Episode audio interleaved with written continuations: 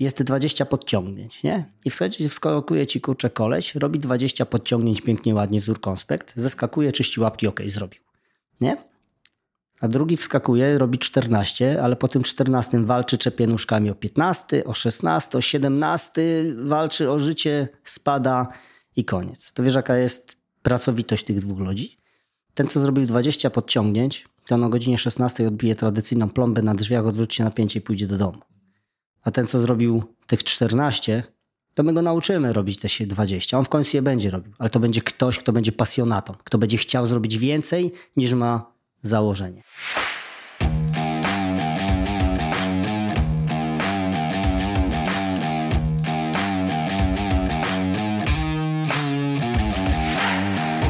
Nazywam się Cyprian Majcher i witam Cię w podcaście Elite Mentality. Moim gościem podcastu jest e, Nawal, który przez 14 lat był operatorem najbardziej elitarnego oddziału wojsk specjalnych na świecie GROM ciekawostką jest to, że prawie nikt z jego znajomych o tym e, w ogóle nie wiedział, ale zapracował e, sobie także na złotą odznakę gromu, która dla żołnierzy grom jest najwyższym zaszczytem. Jest także autorem kilku książek, w których spisał to, co przeżył podczas wielu lat spędzonych w jednostce, innymi przetrwać Belizę czy Ostatni gryzą psy. No i Nawali to jest człowiek, który przetrwał długą drogę, by znaleźć się w gromie, ale jeszcze większą drogę przeżył, by tam pozostać, a takich ludzi, którzy są w stanie tyle wytrzymać, nie ma zbyt wielu. I partnerem tego podcastu jest Soulflabs, czyli naturalne suplementy na bazie ekstraktów inspirowanych tylko i wyłącznie inteligencją natury. I na hasło Elite Mentality 12 macie tam jak zwykle najwyższą możliwą zniżkę.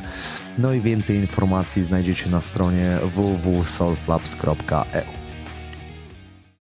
Cześć Nawal, witam cię serdecznie. Witam, cześć. Najszybsze umówione spotkanie, chyba, bo przez wczoraj twój numer wysłał mi, tak jak rozmawialiśmy, Tomek Brzuska, mój, twój też serdeczny kolega, którego dość przypadkowo spotkałem, no i którego już od razu możemy pozdrowić. No i dzień później rozmawiamy sobie tutaj na żywo e, w podcaście, więc e, bardzo dziękuję w ogóle za szybki termin w ogóle, że chciałeś się umówić na wywiad. No, wojskowym y, językiem wstrzeliłeś się w temat. Wstrzeliłeś się w temat. No właśnie, powiem ci, że tutaj od razu na wstępie rozmowy mam taką, powiedziałbym, małą zagwostkę e, z tym w ogóle, jak się do ciebie zwracać. I powiem ci, że nawet e, kilka minut zajęło mi szukanie w internecie w ogóle, jak masz na imię. Nie muszę zdradzać, znaczy to też chyba wydaje mi się, że to nie jest tajemnica, ale wolisz, żeby zwracać się do ciebie Nawal czy Marcin? Tak, czy, czy, czy tak Marcin jest elegancko jak najbardziej, ale Nawal, Nawal mi pasuje i tak zostało. Okej, okay, a powiedz skąd wziął się w ogóle twój e, pseudonim?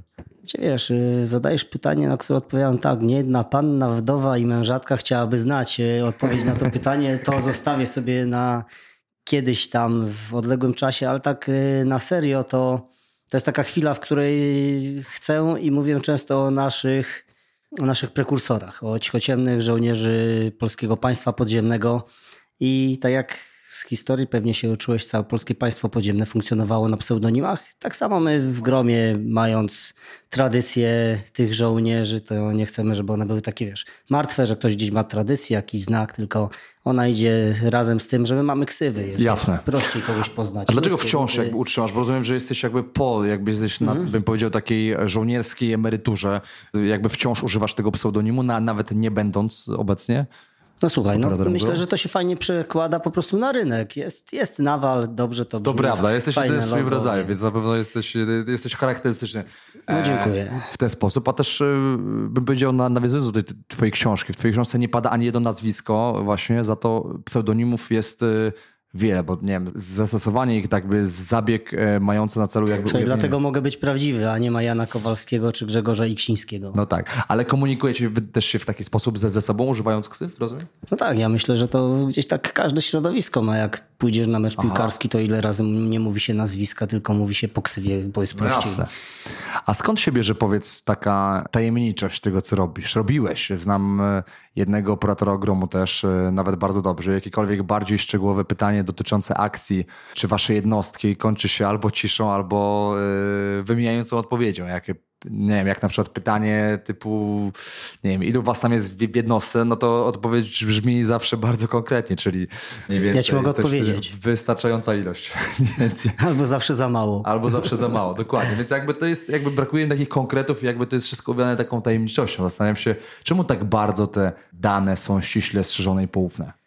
Bo nasza robota jest na krawędzi życia i śmierci. Tego tutaj nie mówię, żeby używać tych dwóch wielkich słów, ale tak jest. No, my szkolimy się nie po to, by paradować na defiladach, tylko by robić prawdziwą żołnierską robotę. No i to jest y, nasze bezpieczeństwo, a nie moje już, bo jestem teraz emerytowanym żołnierzem, ale też bezpieczeństwo chłopaków, którzy nadal są w jednostce. I bezpieczeństwo też w pewien sposób operacji, w których, do których na, na, należycie, bo też dane w związku z tym, nie wiem, związane z tym, gdzie się przemieszczacie, dla kogo działacie, z kim działacie, to też rozumiem, też no, nie może wyjść, prawda? No cała otoczka jest gdzieś y, tych operacji i tego, co się dzieje, taka, że tego nie trzeba jasne, jasne. wiedzieć, nie trzeba o tym A powiedz, jeśli już mówimy o tej tajemniczości, to te, tego, co robisz, rozmawiałem y, w tym dokładnie miejscu, w którym siedzisz jeszcze kilka tygodni temu z generałem Romanem Polko i jemu zarzucano też w pewien sposób, że dzięki niemu też w pewien sposób wszyscy dowiedzieli się o istnieniu tej jednostki. Ty poszedłeś też trochę dalej, bo wydałeś kilka książek, piszesz felietony,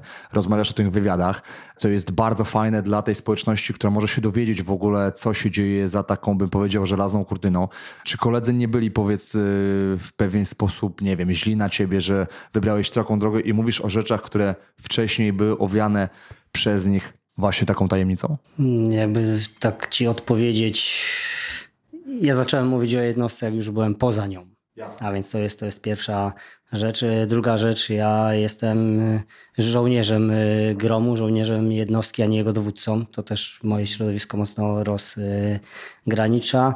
A dwa, już będąc na tym rynku cywilnym, jak popatrzysz na polskie wojsko, na polską tradycję militarną, to wiesz, moje pokolenie miało czterech pancernych i psa, Hansa Klossa i chcąc przyciągnąć y, żołnierzy, młodych chłopaków, a dzisiaj już i dziewczyny y, do wojska, skąd mają czerpać inspirację? Co ma ich pchać do tego, żeby zostać żołnierzem? Z Jamesa Bonda myślałem.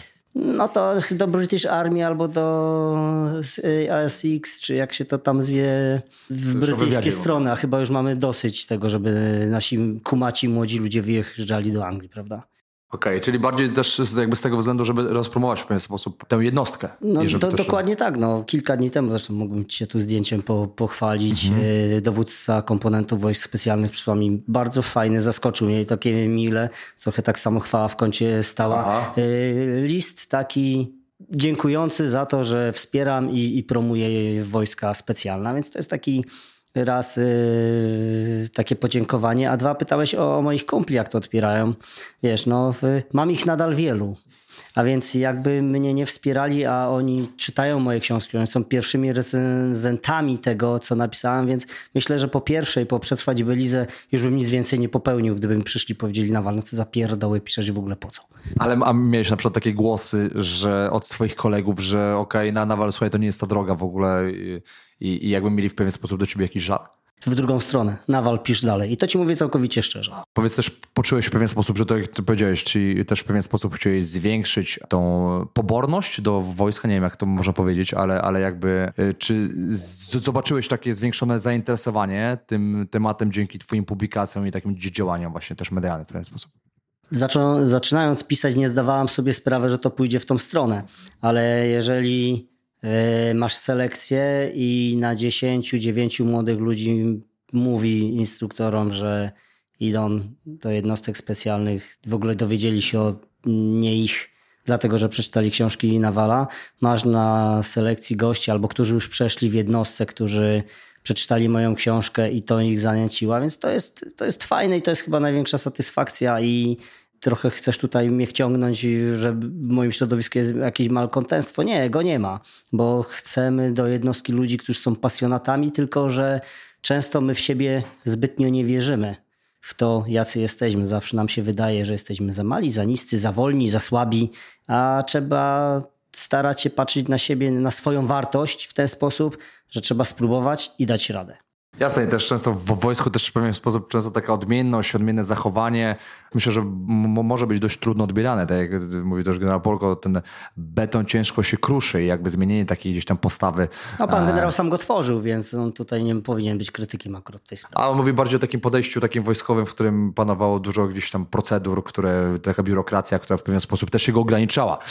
W takim A później on ograniczał niom nas. Eee. Wiesz, mi jest y, tutaj może nie nie ciężko mówić o generałach i tak dalej, ale kto ma zmieniać wojskową rzeczywistość, jak nie generałowie? I ja strasznie się z tym kłócę i, i nie lubię tego słuchać generałów, którzy są już w cywilu i wtedy są wielkimi obrońcami i mówią o betonie i o całej reszcie. Aha. Tylko moje pytanie, co wyście panowie robili, jak byliście generałami? Dwa, Dlaczego jesteście generałami emerytowanymi i robicie wszystko inne, a nie idziecie do polityki, Aha. żeby zostać wiceministrami, ministrami obrony narodowej, żeby to zmieniać?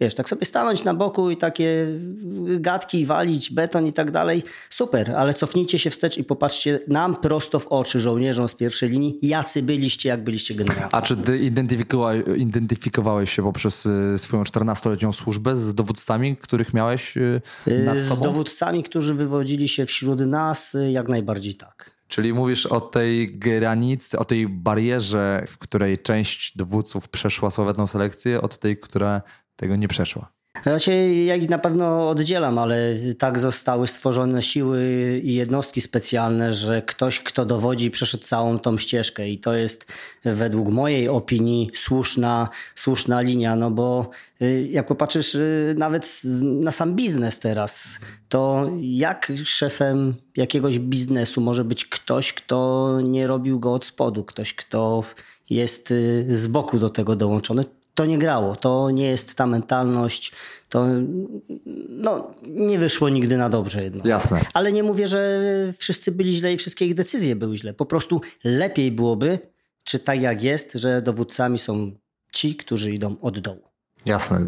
Dziękuję Ci za, za Twoje stanowisko w takim razie w tym temacie. Ale rozmawiając już o gromie, chciałem się Ciebie jeszcze Nawal zapytać, czy mógłbyś w ogóle w kilku słowach przybliżyć e, w ogóle to, jak zaczęła się Twoja przygoda z gromem?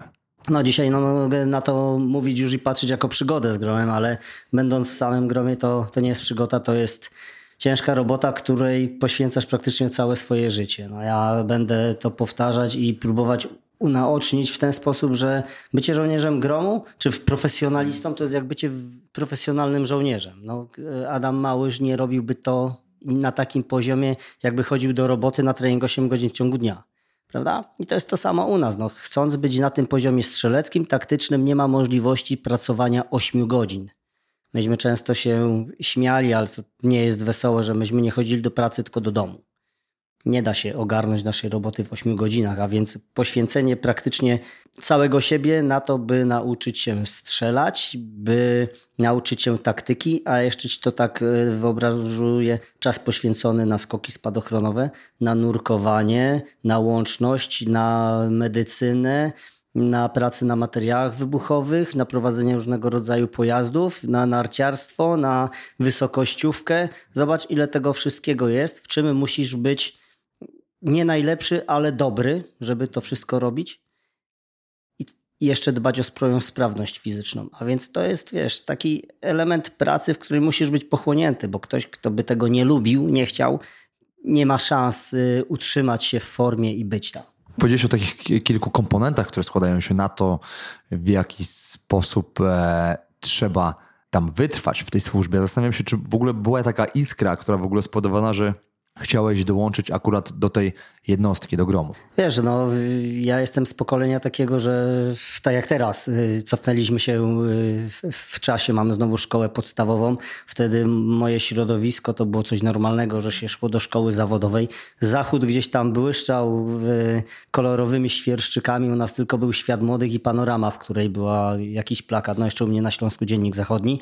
I o czym marzył młody chłopak, żeby wyjechać z tego kraju. No, ja zawsze miałem żołnierzyki, jakąś pasję historyczną, bo uwielbiałem historię. Miałem panią z historii, która pięknie opowiadała nam o wszelkich bitwach i bataliach. A więc po szkole zawodowej jednak ten palnik i ten pilnik i elektroda nie była tym, co chciałem robić, wiesz. Więc jak dostałem bilet do zasadniczej służby wojskowej, no to wow, mogę uciec z fabryki. Dosłownie, dosłownie. Większość moich kumpli, którzy mieli bardziej zamożne domy, sobie jakoś radzili w innych kwestiach, zwolnienia, w inne kategorie. No a ja jednak na ochotnika do wojska. Tylko to wojsko, do którego trafiłem, to była zasadnicza służba wojskowa. Nie wiem, czy oglądałeś taki film jak Kroll, Sam Wolka. Czy, Kroll oglądałem, Kroll no, Czy może jak przeczytałeś moją książkę Ostatnim gryzą psy, to jest pokazanie tego, jak się y, odziera młodego chłopaka gdzieś tam z godności i ubiera się go w takie kalesony, które nie mają rozporka i ci tam dyndaj, nie wiesz jak z tym stać, kurczę, całym interesem na baczność. Ale miałem to szczęście, że wyjechałem na misję zagraniczną ONZ-u. Zobaczyłem, że te wojsko wygląda w innych krajach troszeczkę inaczej. I taki, wiesz, błysk, Legia Cudzoziemska. To jest takie, takie magiczne nawet do dzisiaj. I ilość książek o Legii Cudzoziemskiej, opowieści o tym było takie, kurcze, magiczne. No ale to był 94, 95 rok, gdzie ten grom został ukazany. Lotnisko Okęcie w Warszawie, potężni faceci w czarnych okularach stoją i wyjeżdżają na, do Haiti. No co mogło serce chłopaka kucze rozkochać? Legia cudzoziemska, Francuzi i tak dalej? Znasz trochę historii, czy siła w Polsce, którą tworzą ludzie, na których patrzysz mówisz, no kurczę, tam chcę być. I widziałeś już tych smutnych panów w ciemnych okularach, wiedziałeś, że to jest grom. Tak, no to oni byli pokazani w telewizji. Wtedy w 1994 okay. roku to zostało ogłoszone, jednostka powstała 90 roku, ale to zostało pokazane, że mamy w Polsce taką siłę. Więc y, tutaj taki błysk, że tam chcę podążyć. Nie wiedziałem, w co chcę podążyć, bo to nie jest tak, że ja w 94 roku wiedziałem, czym jest grom i co robią. Ale te marzenie, filmy Rambo, Commando i w ogóle cała reszta prowadziła tą ścieżkę. Okej, okay, czyli to była w pewien sposób taka iskra, która spowodowała, że chciałeś zostać jednym z nich. No i oczywiście to, że e, chciałeś zostać, nie wiązało się jednocześnie z tym, że złożyłeś podanie i oni cię tam przyjęli, więc jakby no takim e, też wiemy doskonale, że takim punktem kulminacyjnym e, i taką barierą, e, myślę, że dla większości ludzi niemożliwą do przekroczenia, no jest oczywiście ta nasza sławetna selekcja. Czy, czy, czy, czy mógłbyś powiedzieć, jak wyglądała twoja ta droga? Selekcji do gromu? Wiesz, zanim była jeszcze selekcja, no to zacząłem się dowiadywać w ogóle, jakie dokumenty trzeba złożyć. Ja byłem po zasadniczej służbie, a więc byłem robotnikiem, znaczy po zasadniczej, po szkole zawodowej, a więc byłem wykwalifikowanym robotnikiem ja pamiętam taki naprawdę smutny czas. Ale czy jeszcze nie byłeś wtedy żołnierzem? Nie, nie byłem, nie, aha, no, ale okay. wyszedłem, wyszedłem, wychodząc z wojska, byłem super starszym kapralem, aha. świetnie rzucałem nożem, biegałem jak wybitny maratończyk, może aż tak bardzo nie, ale byłem bardzo sprawny fizycznie, ale byłem bardzo rozczarowany codziennością. 95 rok wychodzę z wojska i no, jestem super, z Libanu wróciłem Idę sobie do Straży Granicznej, no mnie nie chcą, nie mam średniego wykształcenia. Idę do policji, nie chcą mieć średnie wykształcenie. Do Straży Pożarnej też mnie nie chcą yy, średnie wykształcenie, wiesz, no nagle... Grom chyba też, prawda? No oczywiście, do Gromu, jeżeli chcesz złożyć dokumenty, czytasz, no jest potrzebne średnie wykształcenie. No i jedyne, kto mnie chciał, to pan komendant Straży Przemysłowej w Rafakow, sławetnym, w którym pracowałem. I popatrz na dzisiejszy czas. Dzisiaj chcemy wszystko tak bardzo szybko, bo robisz sobie fotę na Instagramie kilka sekund i otacza ona cały świat. Kulę ziemską, cyk i już, prawda? Chcemy angielski w dwa tygodnie, maturę w miesiąc, a więc to gdzieś tam pozwala. A ja musiałam sobie założyć trzy lata. Trzy lata jeżdżenia do Wodzisławia, do miasta o 30 km od mojego, żeby zrobić maturę wróć, żeby zrobić średnie wykształcenie i móc złożyć dokumenta. Więc zakładasz sobie dzisiaj, że za trzy lata będziesz w stanie, musisz utrzymać formę i to wszystko, żeby pójść na tą selekcję, żeby cię w ogóle chcieli. Okej, okay, czyli to nie była sporadyczna de decyzja, czy, czyli tylko... Nie, to nie była sporadyczna decyzja, to sobie taki dałem okres trzy lata na to, żeby się przygotować. To musiało trwać. Zresztą y, do gromu jeszcze, to już dzisiejszego punktu widzę, no, no nie chcemy chłopców, chcemy mężczyzn, a więc y, faceci, którzy mają 24-25 lat, to są goście, których zapraszani są na selekcję, którzy przechodzą selekcję, bo jednak 18-19 19, 20, 21-latek myśli trochę inaczej niż już 24-25-latek. No ale zrobiłem to. Zrobiłem szkołę średnią. Na maszynie do pisania z mojego szwagra wystukałem piękny kurczę list, jak bardzo chcę zostać żołnierzem. Wysłałem, no i pamiętasz, że nie było internetu? Jak się patrzyło na furtkę, czy listonosz przyjdzie, i tak trzy miesiące ta furtka się nie otwierała akurat z tym jednym listem, ale przyszło. Przyszło zawiadomienie, że jestem proszony na wstępną selekcję do Legionowa. No dzisiaj zjeździłem całą Polskę, to już jest dla mnie, wiesz, y, jutro jadę do Krakowa, pojutrze będę w Starym Sączu, a za kilka dni wyjeżdżam do Waszyngtonu, więc dla mnie dzisiaj świat już jest mniejszy niż y, i to serio mówię, dla mnie dzisiaj świat jest mniejszy niż w 98 roku była Polska, bo w Warszawie wcześniej nie byłem, przejeżdżałem przez nią kiedyś pociągiem. A więc nagle trzeba się wybrać do Warszawy, przejechać ją, pojechać do Legionowa. Nie ma GPS-u, znaleźć ulicę, posługiwać się mapą. Proste? Proste. Jedź dzisiaj gdziekolwiek, przyjedź tutaj dzisiaj do ciebie, podaj komuś adres, ulicę i nie daj mu GPS. Tak? No to są takie, wiesz, takie banalne rzeczy, o których można kurczę porozmawiać, jak funkcjonujesz, w jakim jesteś. No ale tak było. A więc przyjazd do Warszawy i przyjeżdżałem, pamiętam, przyjechałem na, do centrum szkolenia policji w Legionowie i na tym parkingu kilka samochodów i też tak śpiwór, zaśnięcie w tym aut, budzę się rano, mnóstwo już ludzi dookoła. E, taka mgiełka filmowa, piękna, gdzieś tam nas tą, przez tą bramie nas puszczą mi kupę ludzi. Kupę młodych chłopaków, takich kurczę jak ja, nie wiem, było nas tam z 300-400 osób. A więc patrzysz, ten testosteron się gotuje, wielcy faceci, kurczę, dobrze zbudowani i tak... Chciałem się pytać, wiesz, co ja tutaj kurczę robię, ale już byłem po tej zasadniczej służbie wojskowej, gdzie ten drążek urywałem i byłem, no byłem dobry, po prostu pod tym względem po, fizycznym. Pod tym względem fizycznym byłem ponad tą przeciętną, a więc, a więc tutaj nie miałem z tym problemów, no i Y, zaczęły być proste konkurencje biegowe. Bieg na 3 km, gdzie pamiętam, że przybiegłem drugi za moim serdecznym przyjacielem. Później no Kaśka już niestety nie żyje, zginął w Iraku, byłem drugi, Kaśka był pierwszy. Podciąganie się na drążku, walka wręcz, na której tam z siadu płaskiego, obrócony plecami, musiałeś się tłuc z gościem, kurczę, akurat trenowałem zapasy w stylu klasycznym, więc tam nie miałem problemu z jaki osiłek by nie był za moimi plecami. No chyba, żebym trafił faktycznie na judoka albo zapaśnika też.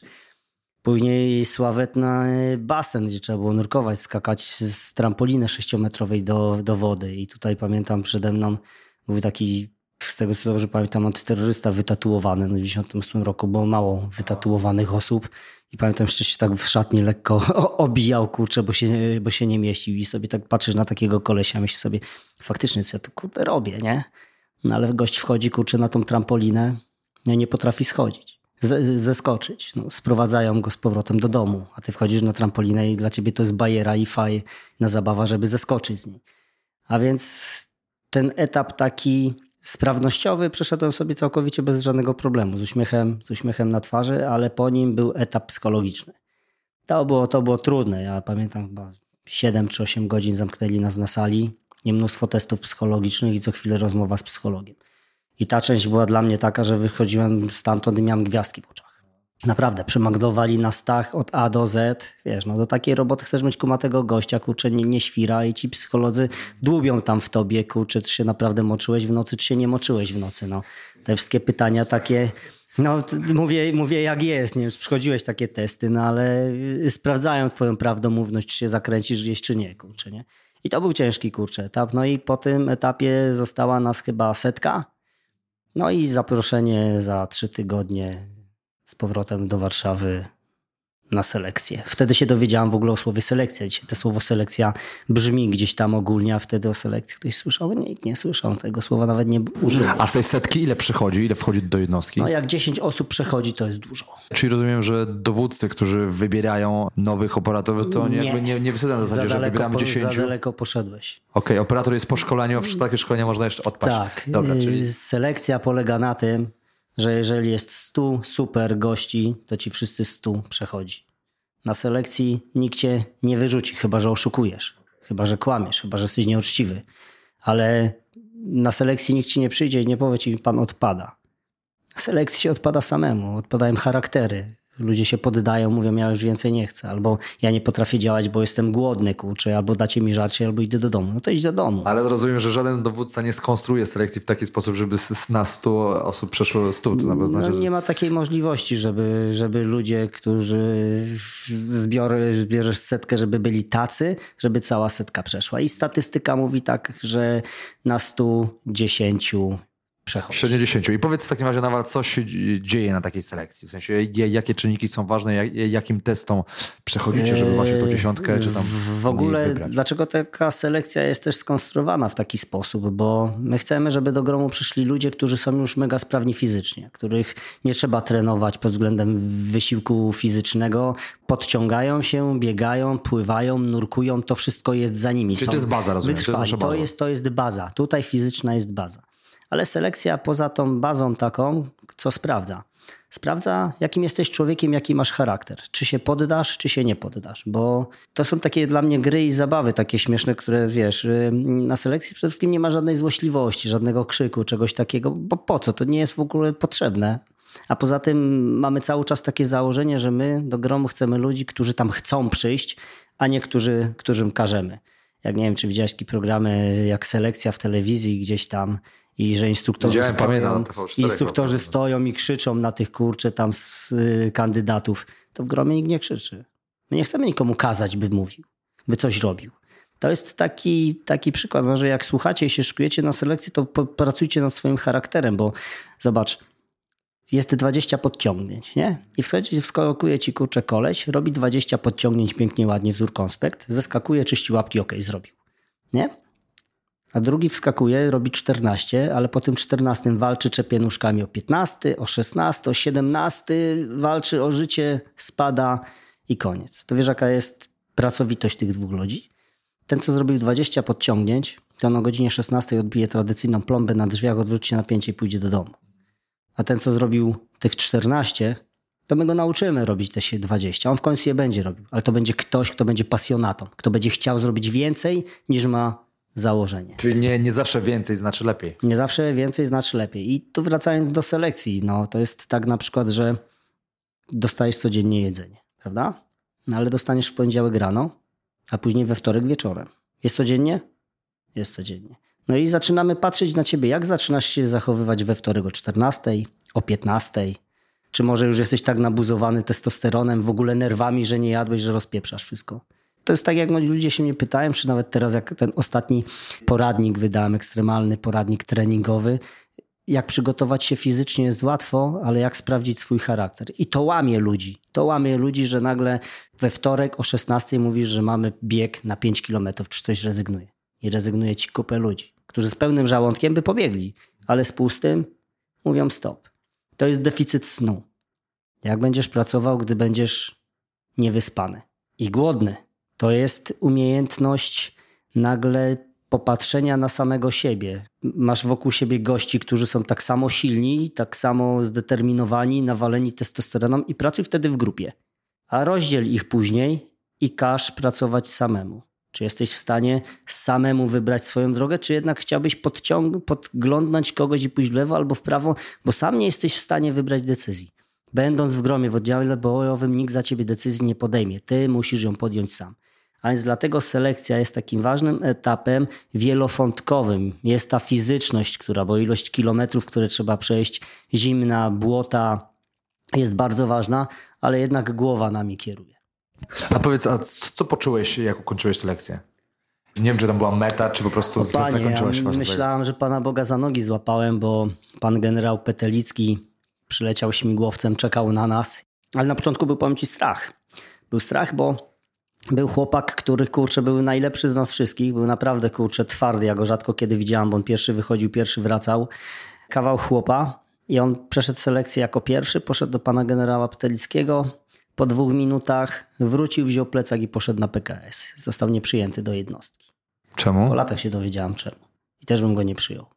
Bo był tak silną indywidualnością, że nie mógłby pracować w grupie nie chcę użyć słowa egoizm, bo go nie znam, ale psycholodzy, instruktorzy stwierdzili, że on jest tak mocny, tak wybitny, że jeżeli go przyjdziemy do jednostki, to, on, to się nie będzie sprawdzał. I ten czynnik nie, nie, wziął, nie, nie był wzięty pod uwagę podczas selekcji, w sensie nie, nie został sprawdzony w ten sposób. Tak, został sprawdzony. Przeszedł selekcję, nie, nikt go nie wyrzucił, tak jak ci powiedziałam. Był w stanie kurde przejść. Ale w selekcji ale... też w pewien sposób współpracujesz nie, z grupą, tak, nie? Tak, więc tak, jakby... a więc dostał tak, tak nisko został oceniony, że został. No a wiesz, no i strach padł na nas wszystkich blady, że kurczę, że jednak musisz przyjść z panem generałem. Czyli sama rozmowa z, z generałem Petelickim, bo w ten sposób To była- e, również tak, selekcja no kolejna z 10 osób, Do, dokładnie które tak. przeszły za samo Dokładnie, dokładnie tak. A więc y, po selekcji myślałem sobie, że jestem po prostu wielki. Wielki, potężny, wspaniały i cudowny. Nogi mi puchły, ledwo robiłem krok, ale przeszedłem to. No ale to jest dopiero taki przedsionek. Cisnąłeś się przez tą wąską szparę bramy do jednostki i dopiero się zaczyna nauka. A powiedz, a jak wyglądała z kolei twoja rozmowa z generałem Petelickim, jak przeszedłeś tę selekcję? No, pan generał Petelicki zadał mi proste pytanie, dlaczego chcę przyjść do gromu. No ja powiedziałam mu, że byłem ochotnikiem, a pamiętam tą rozmowę, chociaż byłem zestresowany, pamiętam, że byłem ochotnikiem e, do wojska, do, do, do Lublińca i od razu mi się wtrącił, się zapytał i podobało się panu, a ja tak, że ja chciałem być takim innym żołnierzem, a nie stać na warcie, e, nie maszerować ciągle i mam nadzieję, że, że w gromie jest inaczej. Tak się trochę uśmiechnął i powiedział, jest pan przyjęty.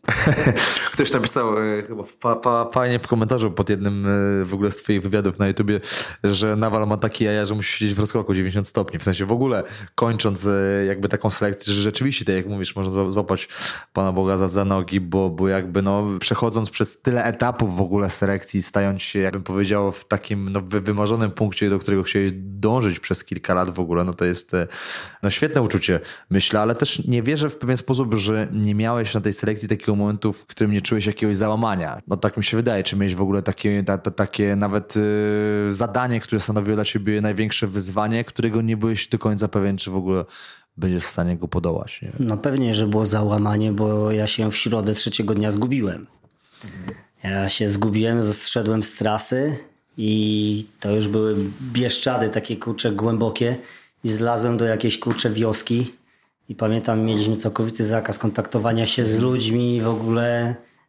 A więc człowiek ma to w głowie, wiesz, widzi, że co chwilę ktoś kurczę odpada, są prowadzone odprawy, musi liczyć na siebie. Zlazłem do tej wioski i pamiętam, że taka no, babinka kurczę kroiła, doiła krowę. I to mleko w tej wsi się tak, ja tylko na skraj tej wioski zszedłem, rozchodziło i, i pytam się jej, czy ona nie widziała gdzieś wojska. Nie? A ona, o panocku, tam jak pójdziecie prosto, to tam gdzieś na granicy słowackiej jest, jest wojsko. Jak się odwróciłem, jak popatrzyłem kurczę na tę górę przede mną, no i zrobiłem to, czego się w górach nie robi. Nie idzie się po prostu na skuśkę, na krechę. W górach się chodzi szlakami i jakby były lepsze drogi, to by te szlaki były w tych lepszych drogach. No ale obrałem sobie kurczę azymut, żeby iść całkowicie do południa, do, do tej grani, gdzie jest granica. I pamiętam, wracałem trzy godziny już z takim rozpaczem, yy, w rozpaczy i w końcu zacząłem się drzeć. Naprawdę się drzeć w tym lesie, czy ktoś mnie słyszy i w pewnym momencie słyszę, czego się tak kurwa drzesz. Nie, I wyszedłem, całe szczęście nie był to instruktor, tylko jeden z też z kursantów i już tak powietrze ze mnie zeszło i już tak spokojnie, zanim już doszedłem, bo to już całkiem niedaleko było do kończenia kolejnego etapu, ale tam strachu i takiej rozpaczy z łzami w oczach się najadł. Okej, czyli mówisz o takich tematach, które przeżyłeś i, i, i mało tego, nie przeżyłeś, ale też przetrwałeś e, podczas selekcji. Zastanawiam się w ogóle, jakie twoim zdaniem są, jakbyś miał wyznaczyć takie trzy najważniejsze cechy, które powinien posiadać idealny kandydat do gromu, operator grom, człowiek, który jest w tej służbie. Jakimi cechami charakteru powinien się wyróżniać? No na pewno skromny. Może trochę, była, trochę, trochę żartem, trochę serio, ale... Ale, to nie jest nic złego, w sensie ale mówić tak- o tym, co, co ale, robisz ale, i o sobie. Ale, ale tak jest. Przede wszystkim ktoś, kto kurczę, tak chce być na tej pierwszej linii, nie, nie do końca zazwyczaj na, na nią trafia i się sprawdza, ale musi to być ktoś, kto twardo stoi na ziemi. Ktoś, kto gdy sobie te cele zakłada, do nich dąży. To jest takie, wiesz, ja, patrzę dzisiaj, jak ten, czy tak, jak patrzymy, jak ten świat dzisiaj pędzi, a niestety nie da się nauczyć czegoś tak szybko, jak jest rozwój cywilizacyjny. No, nie ma, nie przeskoczymy kurczę, man, manualnych umiejętności. Tak jak y, uczyliśmy się na przykład żonglować 100-200 lat temu, tak samo tyle samo pracy to dzisiaj jest potrzebne, żeby nauczyć się żonglować. A robota żołnierza jednostki specjalnej jest tą robotą taką manualną. A więc to jest pierwsza rzecz. Dałeś mi o takie trzy cechy. ciężko mi tutaj tak wiesz. Albo może jakimi ty na przykład, twoim zdaniem, twoje były trzy najważniejsze takie cechy charakteru, którymi ty się charakteryzowałeś jako człowiek, który też w pewien sposób się tam znalazł. No to to właśnie determinacja, no to jest taka główna cecha, bo ja już idąc na selekcję sobie tak w głowie zakładałem, że ja sam powiem dosyć, jak mi się stopy do kolan zetrą. Mhm. I ta determinacja pozwoliła mi już nie tylko przejść selekcję, ale i później przez lata w firmie pracować. A więc coś takiego, że jednak no, nie odpuszczasz do końca. Nawet jak przegrywasz, dalej nie odpuszczasz. I często jest tak e, w sportach walki, że kurczę, komuś wtłukłeś, i, a tam, a w komuś wtłukłeś, mówisz, ale ma gość charakter i masz szacunek do niego, prawda? A więc do przeciwnika, do przyjaciela masz szacunek wtedy, jeżeli jest twardy i zdeterminowany. A więc ja myślę, że to jest główna taka cecha i na tym bym bazował. Przepraszam, uśmiechnąłeś się, bo powiedziałeś słowo firma i zresztą też e, mój znajomy, który jest obecnie e, aktywnym operatorem w Grom, za, zawsze w jakiejkolwiek rozmowie uży, używa tej nazwy. W ogóle nie wiem skąd, dlatego że Grom to jest Grom, a, a jakby firma kojarzy się zupełnie z, jakby, nie wiem, z korporacją albo zupełnie innym, więc to jest trochę to tak e, trochę dziwnie brzmi w ogóle w twoich ustach, mówiąc o firmie, ale jeszcze nawiązując do twojej odpowiedzi w ogóle, bo zastanawiałeś się nad tym, ale też na podstawie tego, co mówiłeś, myślę, że taka niesamowita, niezłomna pewność siebie, bo tak jak też wspomniałeś w tej rozmowie wcześniej, że w gromie, w selekcji też nie ma miejsca na ludzi, którzy rozważają, gdzie mają e, kilkustopniowy wybór, czy rozważają tą opcję, żeby albo tam się dostać, albo nie, bo jeśli, jeśli nie jesteś całkowicie zdeterminowany i pewny tego, że chcesz tam być i chcesz być w tej jednostce, no to nie ma szans w ogóle, żebyś to przeszedł, bo zawsze gdzieś z, twojej, z tyłu, z twojej głowy zostawiasz sobie pewnego rodzaju wątpliwość i furtkę ucieczki, że jeśli, okej, okay, jeśli nie pójdę do gromu, to pójdę w inną stronę. Nie, no musisz albo, albo chcesz tam być, albo nie i, i jakby tu w tej kwestii sprawa jest zero-jedynkowa, nie? No tak, no początek, początek naszej rozmowy, to co ci mówiłem, że to są ludzie, którzy są pasjonatami, wiedzą co chcą robić, poświęcają swoje praktycznie życie i można przeskoczyć po co to wszystko. To też już ci powiedziałem, po to, że my się szkolimy po to, by brać udział w poważnych, prawdziwych działaniach bojowych i nie ma tutaj tylko treningu, albo będę sobie w gromie, będę trenować sobie tutaj fajnie w kraju, skakać, nurkować i jeździć na nartach. A jak będzie robota i wjazd za granicę, to powiem nie. Tego nawet nikt nie zakłada. No, to po co się szkolisz, jak nie będziesz tego kurczę robić? Okej, okay, a przez sekundę jeszcze ciągnąc chwilę temat tej selekcji. Czy jest jakaś w ogóle skala porównawcza selekcji, do której można się w pewien sposób przygotować? Trochę nawiązuje do ostatnio bardzo modnych różnych biegów z przeszkodami, czy to jest jakiś Badwater, nie wiem, Tough Mudder, czy, czy, czy nawet na polskiej scenie gdzieś tam coraz no, bardziej... Gram Challenge, który odbył się znany. tydzień temu. Gram Challenge, ale gdzieś tam nawet mówiąc na masowym skale, czy tam Run Magedon, w których uwalniasz w pewien sposób takie atawistyczne cechy, w których, nie wiem, walczysz o przetrwanie, wiesz, jesteś w błocie i jakby e, to są też takie odczucia, których ludzie potrzebują. Oczywiście jeśli chodzi o poziom trudności, to w żaden sposób nie nawiązuje to do selekcji, bo większość takich biegów skonstruowanych jest e, tak, żeby mógł je ukończyć każdy, bo, bo od strony biznesowej to jakby satysfakcja po ukończonym biegu uwalnia te e, wiesz, endorfiny i sprawia, że chcesz więcej, a nie to, że zakończysz e, w połowie, bo nie dałeś rady, tak? Na kolejnym biegu w ten sposób większość osób by się nie pojawiło, ale zastanawiam się, czy, czy, jest w ogóle jakaś skala porównawcza dla takich selekcji? Znaczy wiesz, skala porównawcza jest na tyle, że, że możesz poznać troszeczkę swojego charakteru. Nie? Ktoś, kto nigdy nie miał zbłoconych nóg, nie szedł w mokrych butach, y, nie pozna tego uczucia. Tutaj te biegi pozwalają sprawdzić się pod tym kątem, jak się zachowujesz. E, ja będę mówił teraz o, o Grom Challenge, który miałem i mam przyjemność organizować tutaj z moją fundacją Niezapomnieni w, na ośrodku poligonowym Grom Group. I na przykład teraz zakładaliśmy trasę, dawaliśmy limit 6,5 godziny. Były pary, bo ten bieg się biegnie w parach, które ten bieg przeszły w 8 godzin. A zaczynasz bieg od przeczołgania się pod wozem takim bojowym, gąsienicowym, przechodzisz przez jeziorko, przez taki no, staw i jesteś już na całej trasie mokry. A więc niektórzy ludzie notorycznie przez 8 godzin byli w mokrych butach, w mokrym, w mokrym mundurze. A więc ktoś, kto zakłada pójście na selekcję, a sam nie jest w stanie się doprowadzić do tego, żeby wypróbować swój organizm na marszu 6-8 godzinnym, to taki bieg czy te wszystkie biegi, o których wspomniałeś, czy Grom Challenge, to jest y, takim biegiem, w którym może troszeczkę poczuć swojego charakteru. No skala trudności to jest pogoda. Tylko, że wieczne rozkminiania, gdzie było ciężej, pod Stalingradem czy na piaskach pustyni na Saharze w Libii. Ci na Saharze w Libii chcieli ochłody, a ci w Stalingradzie chcieli troszkę ciepła. A więc y, nie jest tak, że można powiedzieć, gdzie mi jest lepiej. Jedni lubią zimno, drudzy lubią gorąco, ale jak jest za gorąco, jest źle, jak jest za zimno. Jasne, ale też czas, bo rozumiem, że 6 godzin na kilka dni też ma No też właśnie, no to jest, to jest, jest. to jest to, że tutaj jednak wiesz, że masz y, to też, y, co na przykład mi dało w kości na selekcji że przychodzisz do jakiegoś punktu i patrzysz, że nawet facet kurczę wygląda na przyjaznego i się pytasz go, jak daleko jeszcze, nie? On ci mówi, ej, tutaj za górką, nie?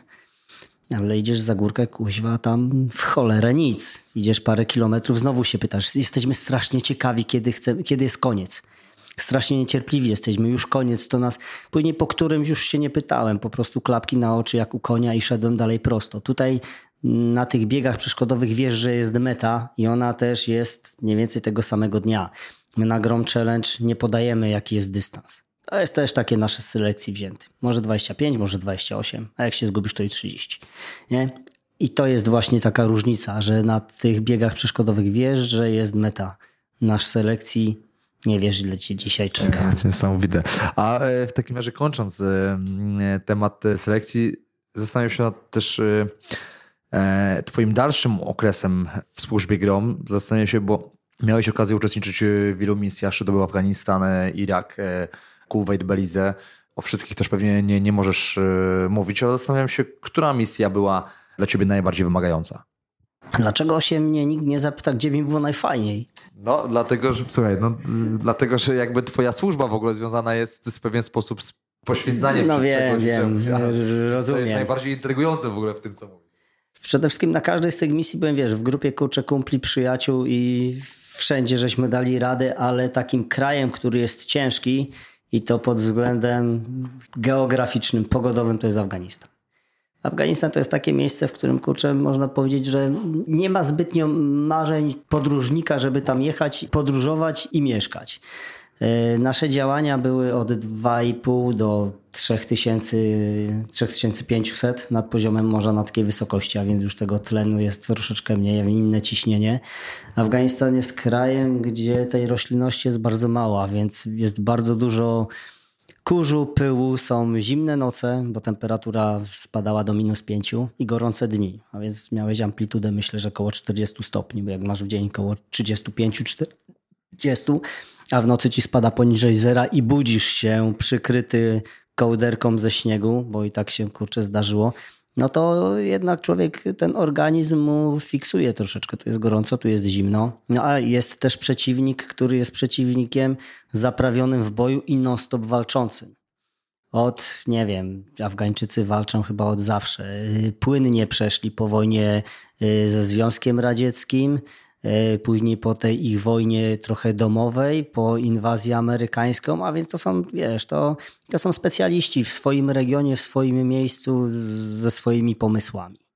A więc Afganistan jest takim krajem, gdzie mogę powiedzieć, że ten przeciwnik najbardziej nam się dał w znaki. E, Okej, okay, czyli mówisz, że zdecydowanie Afganistan dał wam najbardziej w kości. No to teraz odmieniamy rolę, tak jak chciałeś nawalczyć. Powiedz, która misja w takim razie była dla ciebie najprzyjemniejsza? Najprzyjemniejsza misja, znaczy może najprzyjemniejsza, ale pierwsze takie nasze, to była taka, wiesz, wojna nie wojna, no to wyjazd do Kuwejtu, kiedy patrolowaliśmy wody Zatoki Perskiej, a jednak wracaliśmy do Kuwejtu, gdzie blisko Kuwait City mieliśmy swoją bazę, bazę, która, w której na przykład ćwiczysz troszkę, więc y, siłownie postawił Arnold Schwarzenegger dla amerykańskich żołnierzy, a więc to jest y, siłownia wielkości, może nie stadionu naszego narodowego, ale w środku na siłowni masz y, pełnowymiarowy kort do tenisa, pełnowymiar, nie do tenisa, tylko do y, kosza, do ręcznej, ring, trzy korty do squasha, sale do jogi, potężne ścianki wspinaczkowe, no po prostu kurczę. Raj na ziemi dla was, co? Raj na ziemi. Masz stołówka, która jest otwarta prawie 24 godziny kurczę na dobę, masz kino, masz restaurację i wiesz, jedziesz, robisz swoją robotę, a później wracasz y, do przyjaznego miejsca. Możesz wyjechać na Kuwait, po, pozwiedzać trochę, kurczę, trochę dla nas egzotycznego, kurczę, miejsca. A więc ten Kuwait tak patrzę, że żeśmy fajnie przepracowali, bo i złapaliśmy doświadczenie bojowe, które wtedy dla mnie było takim pierwszym stykiem, y, później już był Irak, ale też mieliśmy czas, czas naprawdę mocno się wzmocnić y, i poznać troszeczkę takiego międzynarodowego życia w świecie wojskowym, bo wiesz, poznaliśmy kurczę Czechów, Niemców, a więc Anglików, więc to była dobra misja. Czyli jak że, że ona dzwoniła, to nie mogli się powiedzieć wtedy tak naprawdę po waszej na, normalnej rzeczywistości, a żona z dzieciakami w domu siedzi Słuchaj, telefon, a, a telefon do Polski wtedy kosztował chyba 4 dolary za minutę. Więc, więc nawet dobrze, że takich telefonów. Cześć, jak się masz? Myślę, nie było, ale zastanawiam się też y, na wal, co się dzieje poza walką, bo zastanawiam się o takiej waszej takiej prozie życia codziennego, bo działania bojowe podejrzewam, no to jest jakiś niewielki procent tego, co robicie i, i te operacje. Nie, nie wiem, czy ktoś zadał to pytanie wcześniej, ale ja nigdy też się od y, takiej osoby jak ty nigdy o tym nie dowiedziałem, jak wygląda taki normalny dzień na misji.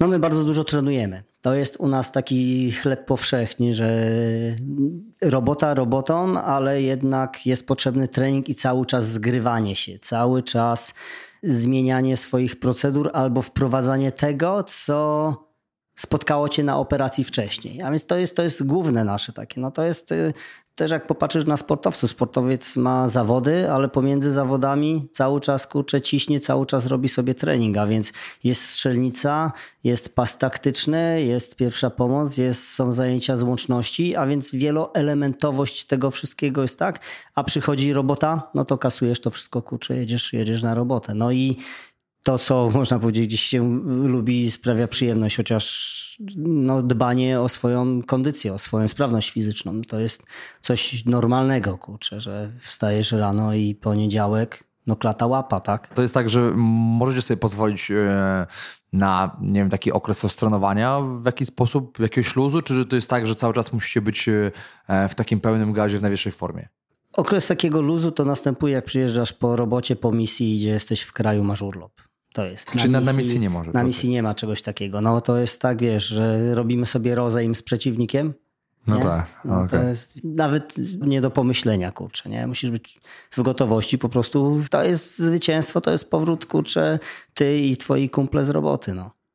Okej, okay, czyli jak nie jesteście na operacjach, to... To, e, to jest trening. To jest trening. E, to jest trening. A jeśli chodzi o operacje. Zastanawiam się w ogóle, jak często w jakichś operacjach zdarzyło ci się e, użyć broni, ale bym powiedział w bezpośrednim kontakcie, bo wiem, że to jest pytanie w stylu, no nie wiem, gdybym zapytał baristę, jak często zdarza mu się zrobić kawę, tak? E, chodzi mi o taki, bym powiedział, nie, nie wiem, czy to jest też dobre pytanie w ogóle, czy ty na nie odpowiesz i czy nie wiem, czy w ogóle ktokolwiek e, na nie odpowie szczerze i czy można na nie odpowiedzieć. Chodzi mi o taki bezpośredni kontakt, gdy, gdy strzela, nie, nie strzelasz w powietrze czy w tarczę, ale bezpośrednio... To ci powiem tak na to pytanie. Największym sukcesem dla nas to jest przygotowanie tak operacji, że wchodzimy i zwijamy gości bez oddania strzału. To jest... Czyli waszym celem nie jest za założenia używania? Nie. To jest idealne, bo jeżeli ty strzelasz, znaczy, że do ciebie też strzelają. Ale, ale podejrzewam, że większość waszych przeciwników nie chce się w taki sposób. Dokładnie, ale nasze procedury, te, taktyki, techniki do tego dążą, żeby tak podejść, żeby móc zawinąć gości, kurczę, bez strzału. Wyprzedzam twoje pytanie, nie, nie zawsze się to udaje. Może gdzieś tam 50-50, ale to jest, wiesz, to jest pytanie, no jakbyś górnika pytał, nie, no jak no, no, drewno, no kurczę, jesteś na wojnie, no normalną rzeczą, że masz cel, to go likwidujesz. Kurczę. Jasne. A zdarzyło ci się, może tak, a może od innej strony, staram się podpytać, zdarzyło ci się, może w pewien sposób uzyskam odpowiedź na to pytanie z jednej strony, czy, czy miałeś może tak, że użyłeś broni i miałeś z tego tytułu, nie wiem, jakieś wyrzuty sumienia, wiesz o czym mówię, czy że żałowałeś kiedyś tej decyzji, że je użyłeś? Czy, czy, czy po prostu jak używasz, to wiesz? Nie, obce mi jest takie uczucie, kurczę, no to po to się szkolimy, żeby, kurczę, jak masz klamę i musisz ją użyć, no to używasz ją z pełną świadomością, ale y, to może z takich ciekawostek ci, kurczę, dam, że y, ciarki i moje wyszkolenie doprowadziło do tego, że na przykład y, Łebek żyje, bo przejeżdżaliśmy kiedyś przez dzień przez, przez Irak i jeździliśmy wtedy na otwartych drzwiach. To był początek kurczę Iraku, a więc y, drzwi z hamerów pościągane, bo one nie były pancerne, więc lepiej było siedzieć bokiem do jazdy i kontrolować sektory swoje.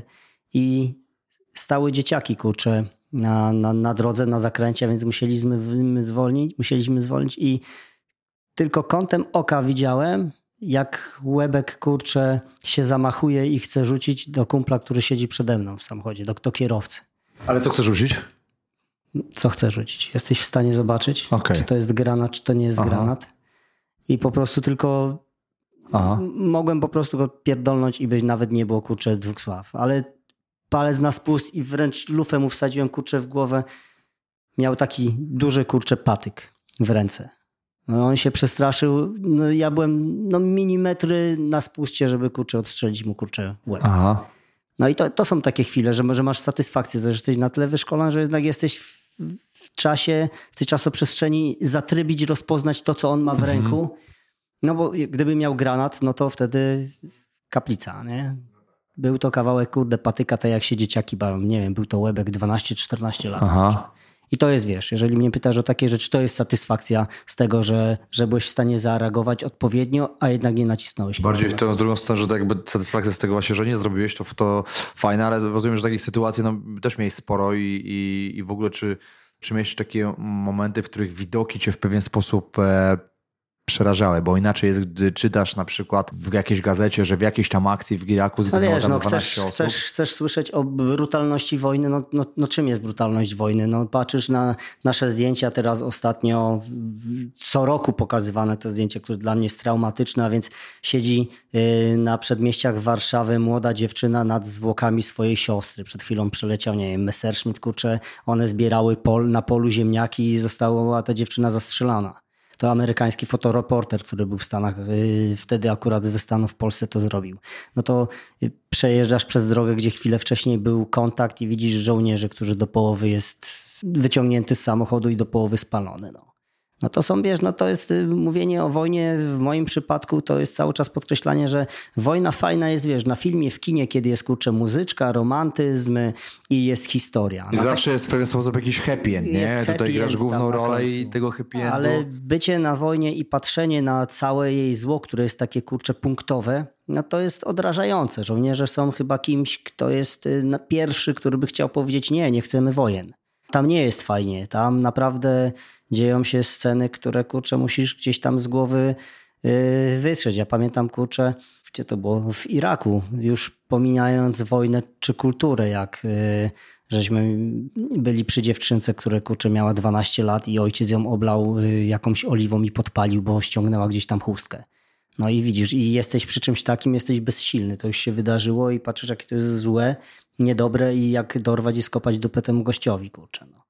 A czy odczuwasz jakieś, e, takie bym powiedział, skutki swojego zawodu po tylu latach? Czy czujesz takie, jakieś takie piętno ciśnięte na psychice? Czy to jest jakiś zespół stresu pourozowego, czy jakieś poczucie strachu, nerwica? Takie rzeczy, które mają na ciebie wpływ, które są związane z tym, że okej, okay, nie pracowałeś 14 lat w korporacji, tylko jakby czy widać po tobie, że pracowałeś, czy, czy nawet sam to odczuwasz? Powiem ci, skłamałbym, jakbym powiedział, że czegoś takiego nie ma, ale przeskoczyliśmy po selekcji E, już praktycznie kurczę do tych działań bojowych, ale chciałbym ci powiedzieć, że ten wiek, który jest dedykowany do ludzi, którzy idą kurczę do grom, że to nie są już chłopcy, tylko faceci, czas naszego szkolenia, procedury, broń i grupa ludzi, w których jesteś, pozwala ci na to, że na działaniach bojowych nie masz już chłopców, tylko dojrzałych facetów, którzy wiedzą, co robić, jak sobie z tym radzić. Poza tym jednostka dba o to, żeby byli psycholodzy przy nas, co jest też bardzo kurczę ważne. Ale kiedyś usłyszałem od jednej pani psycholog, że najlepszymi psychologami dla siebie to my jesteśmy nawzajem. Bo jesteś w grupie kurczę facetów, którzy siebie lubią, tolerują, są ostoją, często wręcz niektórzy powiedzą, że jesteśmy jak bracia, jak, jak rodzina. Ale zostaje to jednak, te wspomnienia gdzieś kurczę jednak są, a ja mogę powiedzieć na własnym doświadczeniu, że inaczej patrzę na nasze polskie dzieci, na swoje dziecko, inaczej patrzę na ten pokój i na to miejsce nam dane. Czasami musi mówić, że wiesz, wolałby się mieszkać w Szwajcarii, w Szwecji, nie wiem, jeszcze jakimś bardziej bogatym kraju. A mnie naprawdę cieszy to, że żyjemy w kraju wolnym, który jest na razie w takich strukturach, w takim układzie, że nie ma u nas wojen. Raczej patrzę na to, że się kurczę cieszę rano z tego, że jest śniadanie, że nikt nie głoduje, no bo nie ma w naszej, w Europie głodu. A więc y, będąc tam, dużo bardziej dostrzegam to, co my mamy. Jestem chyba kurczę mniej wybredny i cieszę się z każdego kurczę dnia i nie mówię to, wiesz, jako jakiś tam nie wiadomo co, tylko, tylko po prostu tak czuję i wiem, że wielu moich kumpli myśli kurczę podobnie, bo my zaczynamy być bardzo społeczeństwem takim konsumenckim, chcemy jeszcze więcej, jeszcze więcej, a tak nagle kurczę patrzysz, że chyba najfajniej to siąść nad jeziorem, wyciągnąć nogi i kurczę wypić sobie browara. Jasne, czyli pomimo bym powiedział takiej bańki informacyjnej, którą jesteśmy zalewani, że y, jakby informacjami, w których jest, mamy pełno wypadków, złych informacji do, dotyczących gdzieś tam czy bezpieczeństwa kraju, czy kwestiach politycznych, to jest rzeczywiście fakt, o którym mówisz, bardzo ciekawy, że rzeczywiście żyjemy y, w normalnym kraju, w bezpiecznym, e, bez wojen, bez e, jakiegoś niebezpieczeństwa terrorystycznego. No, a jeszcze, że się kwestii, wtrącę... których nie, nie doceniamy, prawda? Ciekawostką jest taką, że pamiętam moje pierwsze spotkania z cichociemnymi czy z powstańcami warszawskimi. I jeszcze przed wyjazdem do, do Kuwejtu i takie kurcze rozmowy z nimi i cały czas przerzucanie, na przykład panią Kamę, którą kurczę dosyć dobrze, fajnie poznałem, jedną z takich bardziej znanych powstańców, właśnie ich takie ciepło i cały czas mówienie o pokoju. Że jakie to jest szczęście, że my mamy w Polsce pokój, wiesz. I tak się to słuchało, tak po prostu, no mamy pokój, no bo mamy pokój, nie? A to, co chcieli powiedzieć, to naprawdę ja zrozumiałam po tych wszystkich kurczę wyjazdach. Co oni naprawdę odczuwali, przeżywając swoją młodość, później ten stalinizm i siedzenie w Anclu, na to, że mamy pokój. Naprawdę to jest coś wielkiego, kurczę.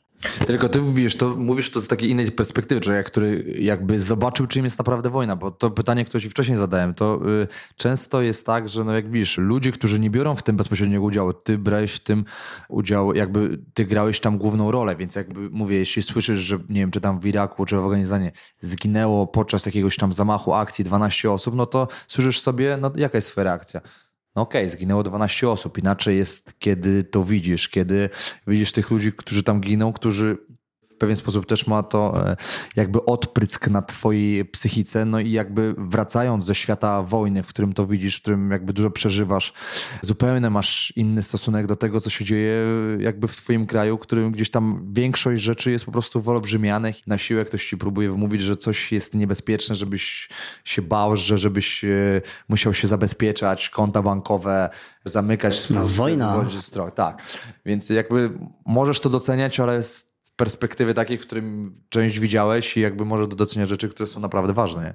Znaczy wiesz, no, mówisz tutaj o, o liczbach, a mnie bardziej przeraża to, że gdzieś, czy jak działają gdzieś media, bo gdzieś będzie jakiś zamach w Europie, zginie 6, 8, 10 osób, co jest oczywiście tragedią, a jak bardzo poświęcamy czas na 45 osób, które zginęły na polskich drogach w weekend? Nie? Tak no, obojętnie. Śmierć nie jest równa. Wy, wy, wyobraź sobie, kurczę, że jest zamach w Polsce, że ginie 20 osób na jakimś koncercie. Jest od razu tydzień po y, żałoba narodowa? No jest, jest. Jest show, media cały czas tylko kręcą to. Ale w długi weekend ginie 50 osób na drogach i co? Nic. Właśnie pytanie, gdzie jest ta granica, bo kiedy rzeczywiście była taka sytuacja, kiedy jakiś transporter e, E, z 12 robotnikami e, się gdzieś był jakiś wypadek, 12 osób zginęło i jakby, jakby rzeczywiście od razu tygodniowa czy tam trzydniowa żałoba narodowa. Gdzie jest ta granica, w której jakby media zaczynają konsumować dane wydarzenie i za, zaczynają się tym interesować pod takim kątem newsa i że rzeczywiście jak polityka ma na to wpływ, no to już są rzeczywiście śmierć, śmierć nie jest równa oczywiście, więc to zgadzam się z tym całkowicie, co mówisz. Nawal, chciałem się ciebie zapytać, takie jedno dość bym powiedział proste pytanie, podsumowujące trochę naszą rozmowy. Pytanie, które też zadałem e, w tej rozmowie generałowi Romanowi Polko. Na czym polega fenomen gromu według ciebie? Na, na czym polega fenomen tej jednej z najlepszych jednostek, e, bardziej pod tym kątem, jednej z najlepszych e, jednostek specjalnych na świecie?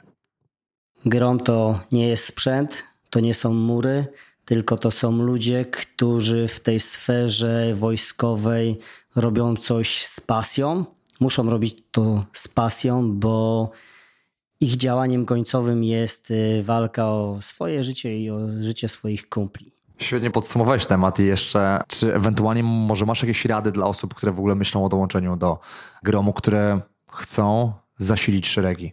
Żeby, żeby nie myśleli o sobie, że muszą dojść do perfekcji, żeby pójść na selekcję, bo do perfekcji się nie dojdzie nigdy. Trzeba po prostu wziąć i to zrobić. Bardzo Ci dziękuję e, na bardzo, bardzo ciekawą rozmowę i bardzo ciekawe historie, które były, powiedziałbym, dość mocne, ale też bardzo e, inspirujące i pouczające. I oczywiście gratuluję Ci e, w ogóle Twojego no, przygotowania i Twoich, bym powiedział, takich predyspozycji, w których ty sam sobie wyrobiłeś, żeby zasilić tą elitarną jednostkę, bo takich ludzi spotykać dla mnie to jest e, też wielki zaszczyt i za zaszczytem również to jest dla mnie to, że jesteś w stanie tą wiedzą też się dzielić z innymi i, i przekazywać takie ciekawe doświadczenia dalej. Bardzo Ci dziękuję. Dziękuję i dobrego dnia życzę.